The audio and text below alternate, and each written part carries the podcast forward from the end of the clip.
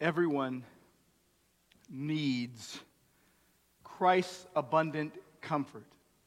Everyone. There is no one who doesn't need Christ's abundant comfort.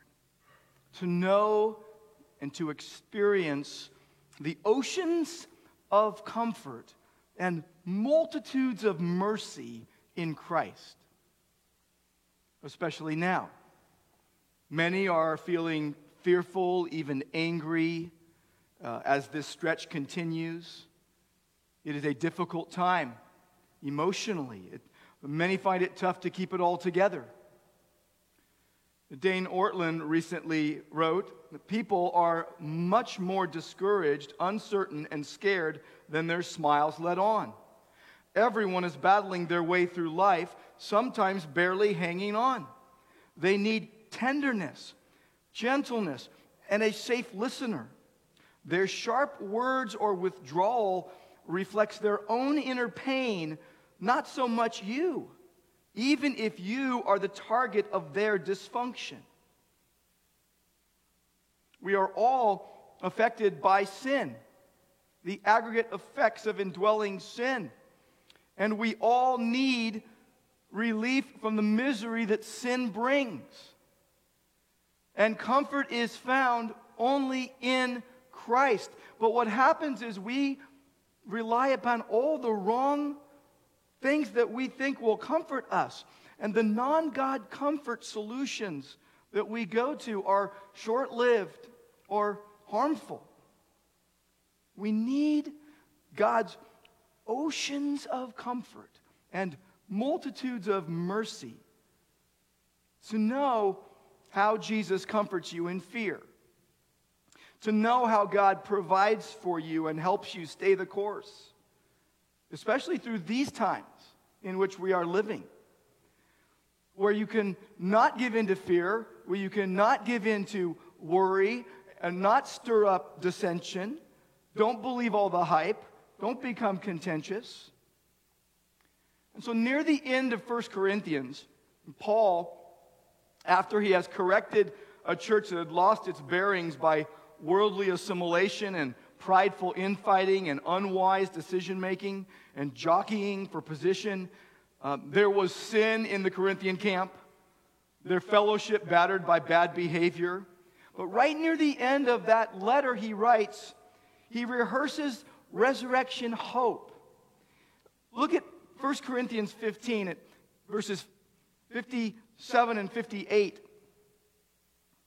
57, he says, Thanks be to God who gives us the victory through our Lord Jesus Christ. And then he says this in verse 58 Therefore, my beloved brothers, because of the victory of Christ at the cross, be steadfast, be immovable, always abounding in the work of the Lord knowing that in the Lord your labor is not in vain. He's saying, Church, you've done some things in vain.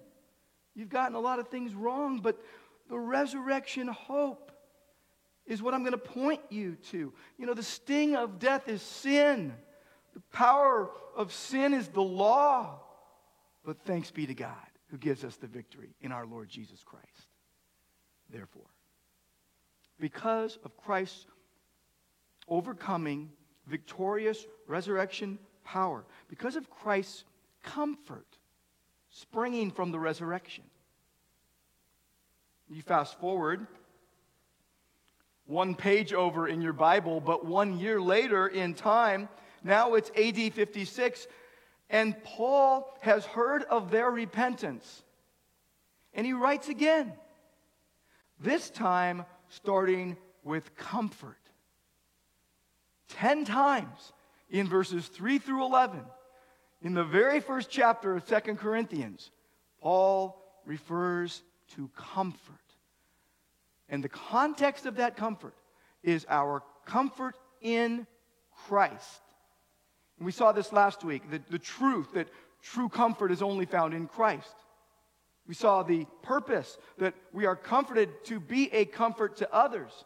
And the supply is unlimited. The supply of comfort is abundant. overflowing, limitless. So, Paul, in 2 Corinthians, he sets the tone from the start, and he's just saying, we're going to use comfort here as a picture of life in Christ. Comfort as a picture of life in Christ. In fact, comfort summarizes the entire Christian life. You take justification and sanctification and glorification, all a part of the comfort that God gives to all that Christ saves. And so Paul laces comfort and this theme throughout. And if you look in chapter 2, and you'll notice in verses 14 and 15 that he says, Thanks be to God, who in Christ always leads us in triumphal procession, the victory march of a conquering king, because he has risen from the dead. And it says that we are an aroma of Christ to God among those who are being saved and those who are perishing. In chapter 3, he speaks of the glory of Christ in the Word. In verse 18, that we all, with unveiled face, beholding as in a mirror the glory of the Lord, are being transformed into the same image from one degree of glory to another. And this comes from the Lord, who is the Spirit. In chapter 4, he speaks of unseen eternal things and comforts their hearts. In verses 16 through 18, he says, We don't lose heart. Though our outer nature is wasting away, our inner nature is being renewed day by day. For this slight momentary affliction is producing for us an eternal weight of glory beyond all comparison. And he says in verse 18, we look not at the things that are seen, we look at the things that are unseen. Because the things that are seen are temporary, they're transient. But the things that are unseen are eternal. In chapter 5, he speaks of the love of Christ compelling us to serve Christ, not self. Verses 14 and 15. The love of Christ controls us. We have concluded this that one has died for all. It's all based on what Christ has done. And therefore, he died for all that those who live might no longer live for themselves, but for him, who for their sake died and was raised. And in chapter 6, he starts out by saying, Working together with him, we appeal to you not to receive the grace of God in vain. He says, Now is the acceptable time. Now is the day of salvation. And then he gets to chapter 7, and he just slathers on, lathers on the comfort. Like six or seven times. Verse 2 Make room in your hearts for us. We've wronged no one, we've corrupted no one. I don't want to concern you. I have, I have great, you know, boldness toward you. He says in verse 4, I'm filled with comfort. In, in all our affliction, I'm overflowing with joy. He says in verse 6, but God who comforts the downcast. Remember that. God comforts the downcast. Are you downcast today? God can comfort you in Christ. He comforted us by the coming of Titus, a real person who was coming to refresh them. And not only by his coming, but also the comfort with which he was comforted by you. Believers comforted by one another, being in one another's presence. He goes on to talk about a godly grief that they had that produced a repentance without regret. And he was saying how, how zealous they were now for the truth and how the forgiveness had been applied. And he says in verse 13, Therefore we are comforted. And besides our own comfort, we rejoiced. And so you'll notice that Paul just wants them to know that there are oceans of comfort. There's multitudes of mercy in Christ. Now, this is soul strengthening stuff. And this is what we're going to be looking at today because this is what we need. This is what you and I need today. And here's the point in this passage Jesus keeps and empowers us for his glory. Jesus keeps and empowers Christians for his glory. And I'll just give you two subpoints and I'll give you five applications in a while, okay? We'll save those till later. But the, the two subpoints are, are this. First of all, Jesus keeps us. This idea of oceans of comfort. He keeps your heart and mind. And the second point Jesus empowers us. The, the multitudes of mercy empowers your life and ministry. And we'll do the applications later. But first, this idea that Jesus keeps us, this, this idea there's oceans of comfort that keeps your heart and mind, this is pointing directly to salvation hope in Christ. Now, notice in verse 3, put your eyes on verse 3 Blessed be the God and Father of our Lord Jesus Christ, the Father of mercies and God of all comfort. Now, this ties us to the Old Testament. Now, when Jesus was born, we'll think about Luke chapter 2 for a moment. Mary and Joseph go to the temple in Jerusalem after Jesus is born to do what they're required to do for a newborn baby, but also a newborn son. And they are to give an offering and a sacrifice and all that. And while they're there, they see Simeon, who is, it says he's waiting for the consolation of Israel. Great phrase. We looked at a bit last week. But the phrase consolation of Israel is just pregnant with messianic meaning. It, it points us back to Isaiah 40, verse 1. Comfort, comfort my people, says your God. Comfort. And then Isaiah 53, verse 11 out of the anguish of his soul he shall see and be satisfied. By his knowledge shall the righteous one, my servant, make many to be accounted righteous. He shall bear their iniquities. The comfort will come from the suffering servant who will die in the place of his people. And then Isaiah 57, verses 18 and 19. I have seen his ways, but I will heal him. I will lead him and restore comfort to him and to his mourners, creating the fruit of the lips. Peace, peace to the far and to the near, says the Lord, and I will heal him. It points us to Jeremiah 31 13. I will turn their mourning into joy. I will comfort them. I will give gladness for their sorrow. It's based on the promises of God, the messianic promises of God for a coming deliverer. And through their history, here's Israel suffering due to their sin uh, and an oppression from others, their others' sin as well, uh, their land taken from for, by foreign armies, they're slaves in Egypt, they're in exile, uh, they're in misery. And they needed the comfort that would only be found when the Son of David would come to save, when the Lord Jesus Christ would come to save. And Simeon had spent his life waiting for this consolation the Messiah to redeem his people. And God had promised him that he would see the Christ. In Luke chapter 2, verses 25 and 26, Simeon says these words Lord, now you are letting your servant depart in peace, according to your word.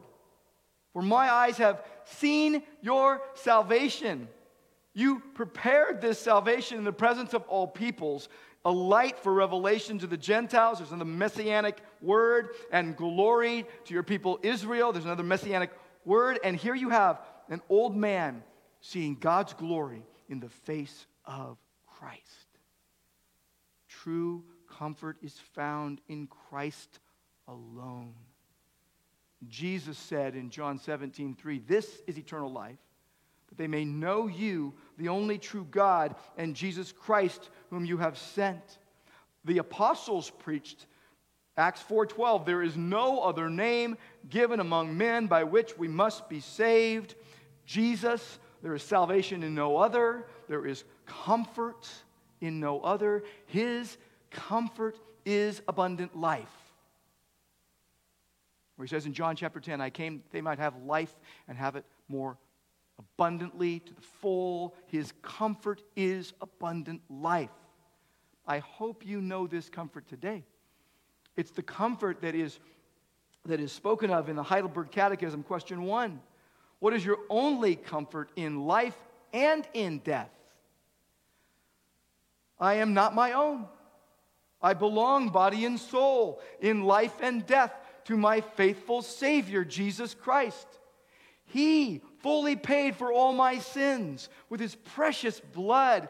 He set me free from the tyranny of the devil. He watches over me in such a way that not a hair can fall from my head without the will of my Father in heaven. In fact, all things must work together for my salvation. And the answer ends this way Because I belong to him, Christ, by his Holy Spirit, assures me of eternal life and makes me wholeheartedly willing and ready from now on to live for him. There's your comfort in Christ. Now, question two of the Heidelberg Confession says this What must you know to live and die in the joy of this comfort? Three things. First, how great my sin and misery are. Second, how I am set free from all my sins and misery. And third, how I am to thank God for such deliverance. This is the heart cry of every believer. Oh, how great and sin are my misery. But I am set free in Christ from all my sins and misery. And I am to thank God with a yielded life for such deliverance.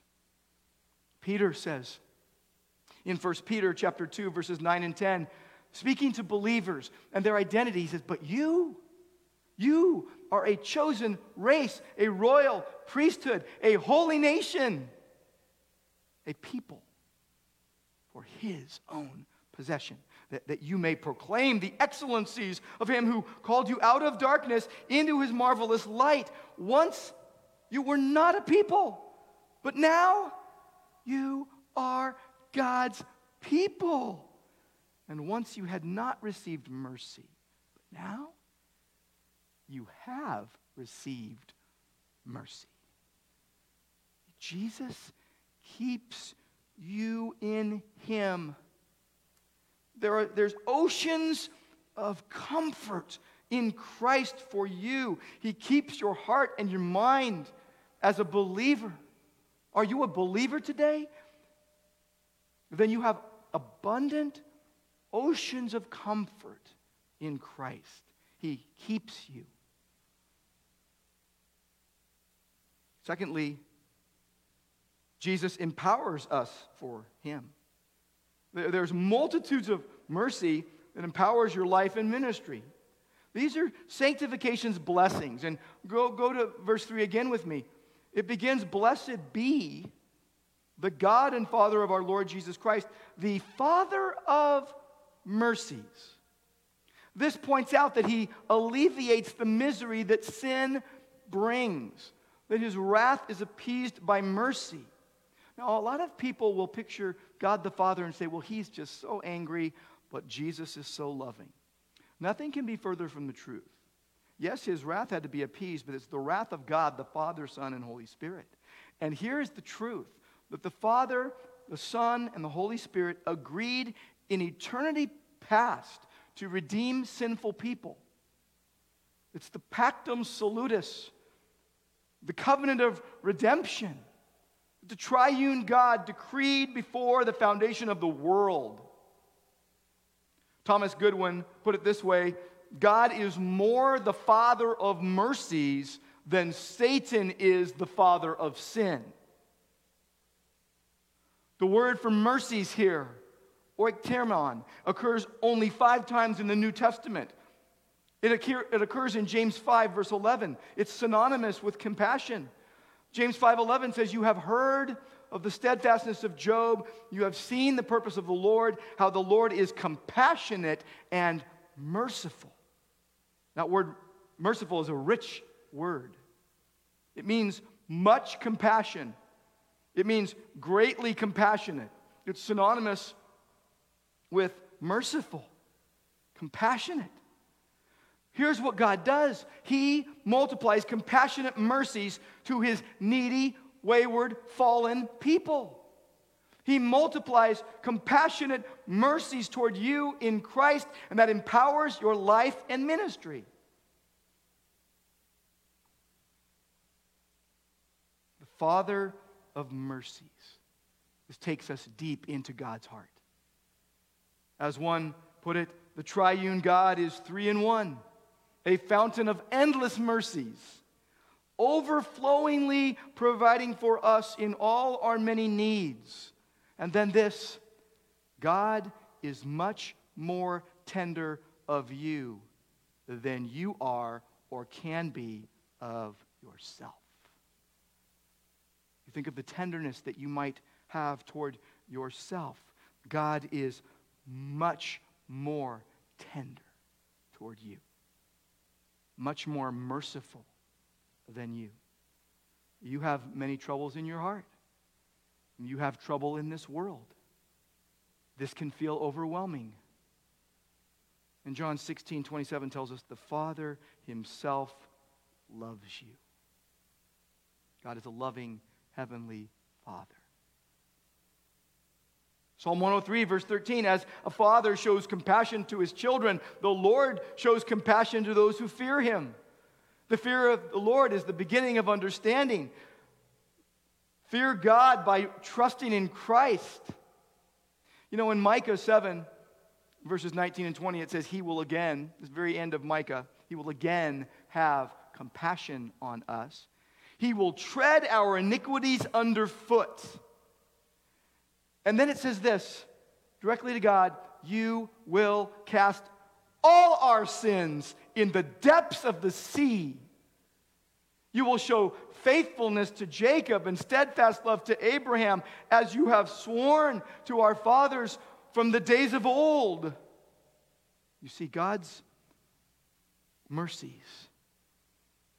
are rooted in his covenant faithfulness to his gospel promises. So you are comforted greatly in Christ to comfort immensely.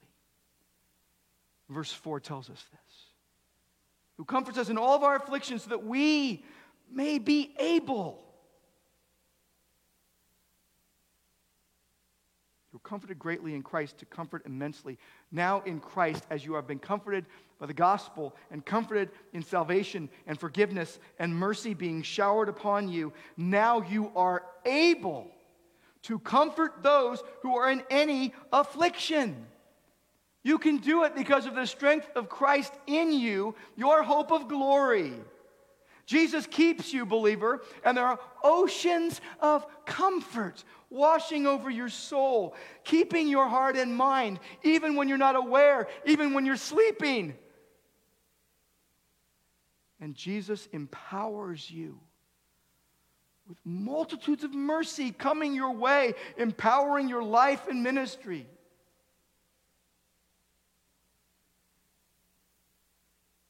How can these oceans of comfort and, and multitudes of mercy just, just sink on down deep into the nooks and crannies of your life? Let me give you five applications. Five ways that you can redeem this season of adversity with oceans of comfort and multitudes of mercy at your disposal. You have the riches of Christ, believer. You don't need to cower in fear.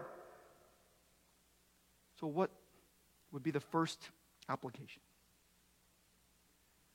First, see the hand of God providentially in your life.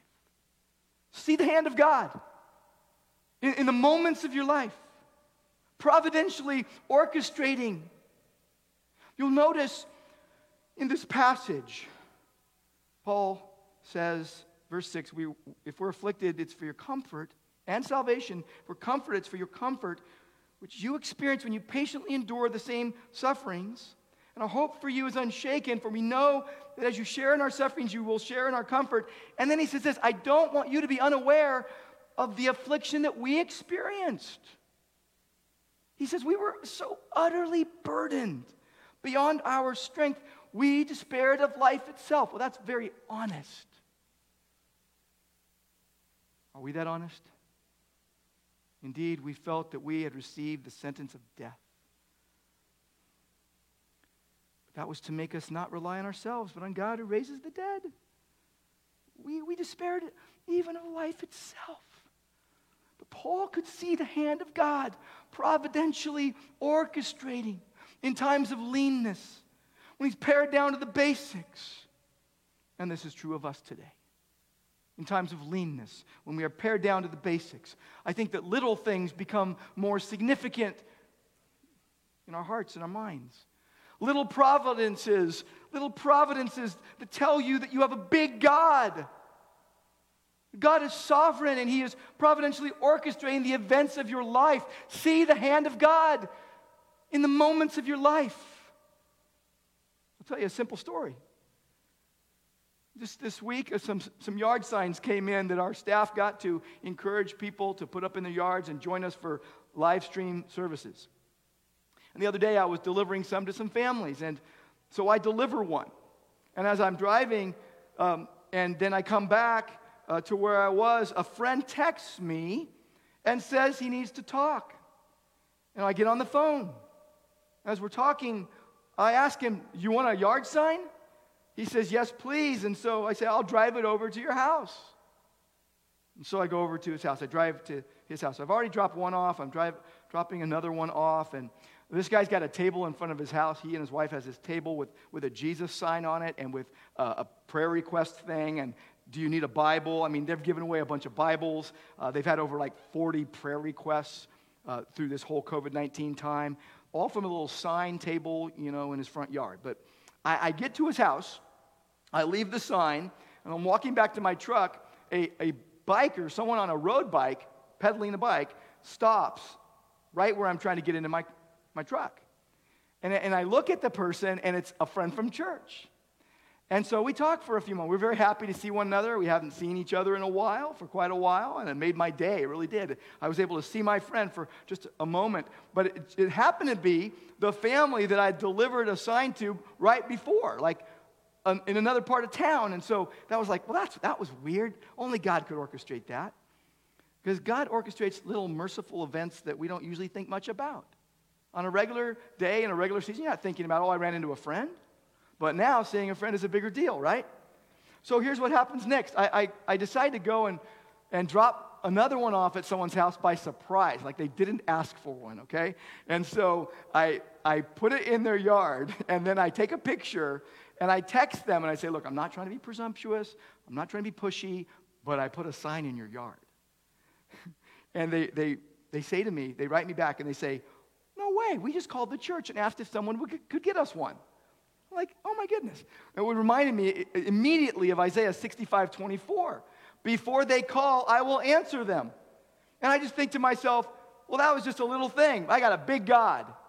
And, and Jesus is keeping you, and He has this and everything else in your life. And if you can orchestrate a little event like meeting a friend right at my truck who I had just been at his house delivering a, a sign to like a half an hour earlier, you know, He's got the rest of the parts of your life. You see God's hand. Secondly, yield to God's Spirit scripturally. Yield to God's Spirit scripturally. Stay tethered to the Word of God. See, in 2 Corinthians 1:10, when he says, Look, he delivered us from such a deadly peril, and he will yet deliver us. On him we have set our hope that he will deliver us again, based upon the Word of God. He said right before that, this happened to make us trust not in ourselves, but God who raises the dead. The resurrection God. You know, in Colossians 3:16, it tells us, the, let the word of Christ dwell in you richly, abundantly. You know, just pour it in, keep on bringing it. The word of God needs to dwell in you richly. The word of Christ must dwell in you richly. The parallel passage is Ephesians 5:18 that says, Don't get drunk with wine, but be filled with the Spirit. Because the same outflow, singing to one another in psalms and hymns and spiritual songs, both in Colossians 3 and Ephesians 5. The idea is that you would continually yield and engage in the Word of God and let the Spirit of God use it in your life and submit to God. If you break down Ephesians 5:18, it's very interesting. It says, "Don't get drunk with wine." And you're like, how does that you know, affect anything here? What are we talking about? Where's the connection point? Philo, back in the day, wrote, wrote a treatise called On Drunkenness. And he said this drunkenness is a mark of a blind, foolish man who is a slave to the world. Drunkenness produces the inability for self control. And then it goes on to tell us, if you look in some of the history of this, that religious drunkenness was seen in the Bacchus festivals in the worship of Dionysus. In those days, this is the background of Ephesians 5:18. And so uh, this is in the negative with the present imperative. It's don't get drunk with wine. Stop the action that's in progress. This is to prohibit a habitual action. This is the idea of saying don't blatantly and senselessly celebrate to a false god. Now, that was well known in the ancient world in those days. And in those days, the worshippers of Dionysus felt united and indwelt and controlled by Dionysus. They felt that they were given special powers and abilities. To be filled literally means to be controlled by. And here's what it means for a believer the indwelling Word of God, applied by the indwelling Spirit of God, should continually control and dominate your life. In stark contrast to Dionysus worshippers, to be filled, the present tense, a habit, a continual action. You're to receive the word implanted, which is able to save your souls, as James put it. You're to be good soil, like the parable of the soils. Don't reject the word of God. Don't be rocky soil that, you know, the cares of the world just choke it all up. Weeds and thorns. Make the word of God personal in your life. Read it, pray it, share it. It's a salve for your soul. It's a balm for you. It's an ointment that needs to be applied. Just apply it now in your life. You've got a lot of thoughts that heavily influence your emotions. You need your mind transformed by the Word of God. Apply it to your, to your, to your soul. Psalm 119, verse 50 says, This is my comfort in affliction, that your promise gives me life. The psalmist is saying, Your word gives me life, gives me comfort in my affliction. Psalm 119, verse 76, that this psalm is all about the word of God. It says, Let your steadfast love comfort me according to your promise to your servant. And then verse 82, My eyes long for your promise. When will you comfort me? In the book of Acts, it tells us in chapter 9, verse 31, that the church was walking in the fear of the Lord and in the comfort of the Holy Spirit. They multiplied. They were following the Word of God and being comforted by the Holy Spirit as they took the Word of God in. This is like Romans 15 4 that says, Whatever was written in former days was written for our instruction. That through endurance and the encouragement of the Scriptures, we might have hope. The Word comforts you. This is why Gideon Bibles are in hotels. Psalm 94, verse 19 says, When anxiety overwhelms me, you felt overwhelmed recently with anxiety? When anxiety overwhelms me, your consolation delights my soul. That's the Word of God consoling you. When your anxieties multiply like a swarm of bees circling you, God's comfort delights your soul, lifts your soul, bolsters your soul, strengthens your soul, helps your soul. Your mind gets renewed.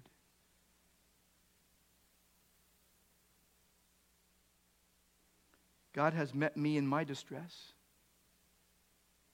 I was worried about something last night. I couldn't get to sleep. The last two nights in a row, couldn't get to sleep. And I just said, I'm going to apply what I'm preaching. Cast my cares upon the Lord because he cares for me. And God consoles my heart with objective truth, drives away subjective speculation, you know, all the what ifs of life. Proverbs 13:10 says through presumption, that's all the what ifs of life. Oh no, what if this happens? Oh no, what if that happens? Through presumption comes nothing but strife. It'll get you nowhere good just stirring up possible scenarios. The Word of God consoles your heart.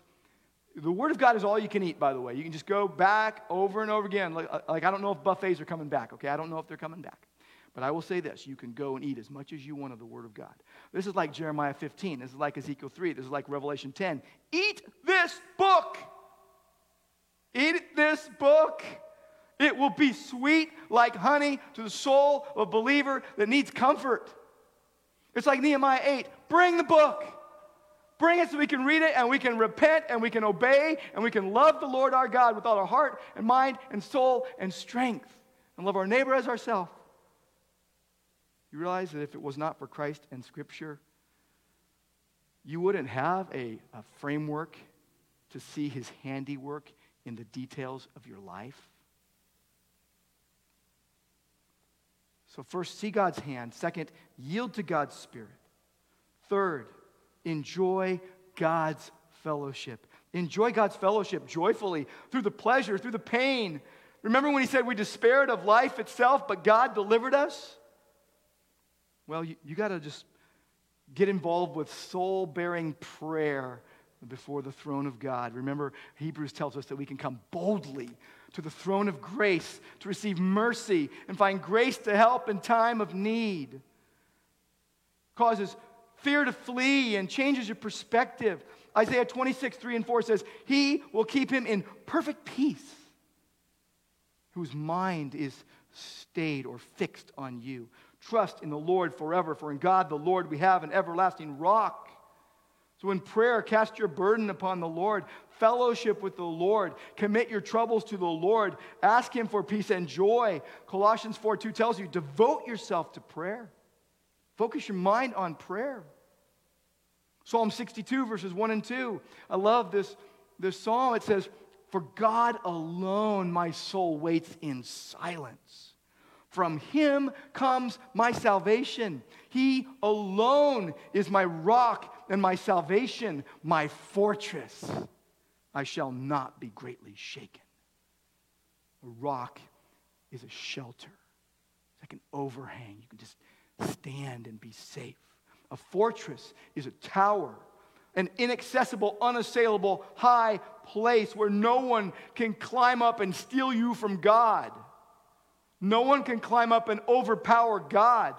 No one can take you from Him. You are safe in Christ. He keeps you and He empowers you. Blessed be the God and Father of our Lord Jesus Christ and then look at verse 21 in this passage, in this chapter. And it is God who establishes us with you in Christ and has anointed us. Verse 22 and who has also put his seal on us and given us his spirit in our hearts as a guarantee. There you have the fellowship of the triune God, God the Father, the Son, the Lord Jesus Christ, the Spirit, they are co equal, they are co eternal, they are co-existent, and they help you in times of feeling alone. You have the fellowship of the triune God with you always. I think there's something there about our fellowship with the Trinity. God helps you in a time of crisis. Comfort. Comfort, my people, says God. Comfort. It's, it's, by the way, comfort is something altogether different than what we all often think. Comfort is not an allowance that God just gives you to spend however you'd like. It's the triune God indwelling and inspiring you. It's Christ's work before the Father through the Spirit, energizing your heart and mind and life and ministry. And so, always on point, Paul said to Tim- Timothy, God had not given us a spirit of fear, but of power and love and a sound mind. English Puritan John Flavel spoke of special seasons of life which require utmost diligence times of prosperity, times of adversity, times of persecution, danger, distraction. And here's what he said Consider solemnly that the things that you fear should really happen, yet there is more evil in your own fear than the things you feared. And not only is the least evil of sin worse than the greatest evil of suffering, but the sinful fear really has more trouble in it, and you are so afraid. Fear represents troubles as much greater than they are and tortures your soul much more than the suffering itself. Just stay fixed on Christ, not fear. Be steadfast in joyfully fellowshipping with the triune God.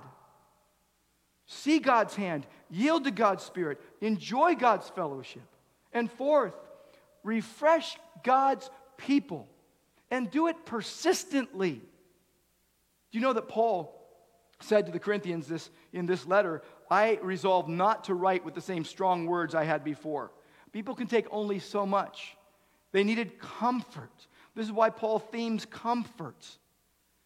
What we need to do, and, and you'll notice that he says all these things about their prayer for them, even, and their relationship with them. Six and seven, we're comforted by you and your comfort, and you're impatiently enduring, and, and you share in sufferings. We share in comfort together. You need to minister to your family in Christ.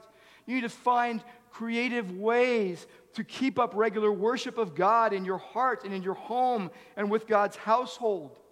You need to fellowship with others where you share your life and your resources because isolation increases dismay and your mind goes downhill. You got to find ways to connect. You got to find ways to worship and sing and praise God with His people. And some of you are saying right now, you're yelling at the screen, we can't. Find ways. You can find ways. Get creative. Remember, Psalm 46 tells us God is our refuge and strength, a very present help in trouble. Therefore, we will not fear. We will follow God's instructions to be still, to relax, to yield, to let go, and know that He is God. And even in the problems, even in the afflictions, Charles Haddon Spurgeon said it this way I've learned to kiss the wave that throws me against the rock of ages. So you're in struggle and trouble and hardship right this moment. Learn to kiss the wave that throws you against the rock of ages. Kiss those waves together with your family in Christ. Long to be together. Love one another. Preach the gospel now. You know, people are thinking of death. And continue when life goes back to relative normal. See God's hand, yield to God's Spirit, enjoy God's fellowship, refresh God's people. And fifth, serve God's purposes and do it single mindedly. Remember what Paul said in verse 9 here God who raises the dead. We are to rely on God who raises the dead. He's reminding them of their resurrection identity and ministry. He calls them even, you get to chapter 8, he calls for generosity with the God given bountiful blessings. They needed to see the fields white for harvest. Think about it. We're saved to serve and to give cheerfully. Comfort is not you getting something that you need so you can pursue more of what you want. Like, well, the problem's out of the way, now let me go be as, you know, worldly as I can be. We need abundant comfort in Christ because we're abundantly weak and needy. Comforting Christ energizes you to take your eyes off yourself. That you say, oh, I want to comfort others because Christ is my life and my hope of glory. See, comfort turns you upward and outward, not inward. Comfort is the basis for your ministry. It encourages you and energizes you and invigorates you. Think about it Jesus is always with you, and He wants to use you as a conduit of comfort, grace and mercy and kindness and sacrificial kingdom service to others, all to exalt Christ. Where you take your eyes off yourself and focus on the call to be a comfort to others, where you love the least, where you give to the hungry, where you cast your bread upon the waters, where you choose the fast that God chooses, Isaiah 58, 6 through 11, and that you stop seeking your will and you seek His. Just like Jesus says, deny yourself, take up your cross, and follow me. Remember what the Lord said to Paul, 2 Corinthians 12. He said, My grace is sufficient for you. My power is made perfect in your weakness. So you need to come to Christ and you need to find comfort in Christ and then carry others to Christ. Think about all the sorrows in your life that you've needed to be comforted for. Think of all the sorrows in your life right now that you need comfort for. Well, God is going to bring you a thousand. The last thing that you're thinking right now during this time, during social distancing and during quarantine and during coronavirus crisis, maybe the last thing that you are thinking in this time is that there are oceans of comfort and multitudes of mercy for you in Christ. Because your soul feels afflicted. And, and you feel that the situation must change for you to be content or to have any comfort. But biblical life for a believer, not based on feelings and emotions. You're not promised control. You're not promised to escape difficulty. Life is going to have its times. Just as lovers pledge loyalty, there'll be times of plenty and want and joy and sorrow and sickness and health, so long as we all shall live.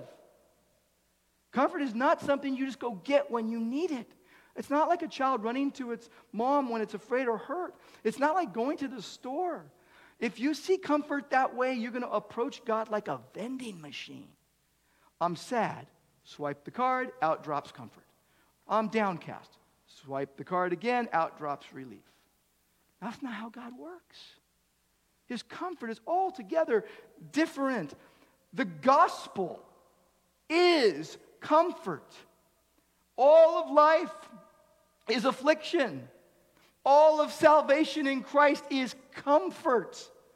We are strangers and aliens, not of this world. The conflict won't end until Christ returns. Jesus said in John 14, 1, let, your not, let not your heart be troubled.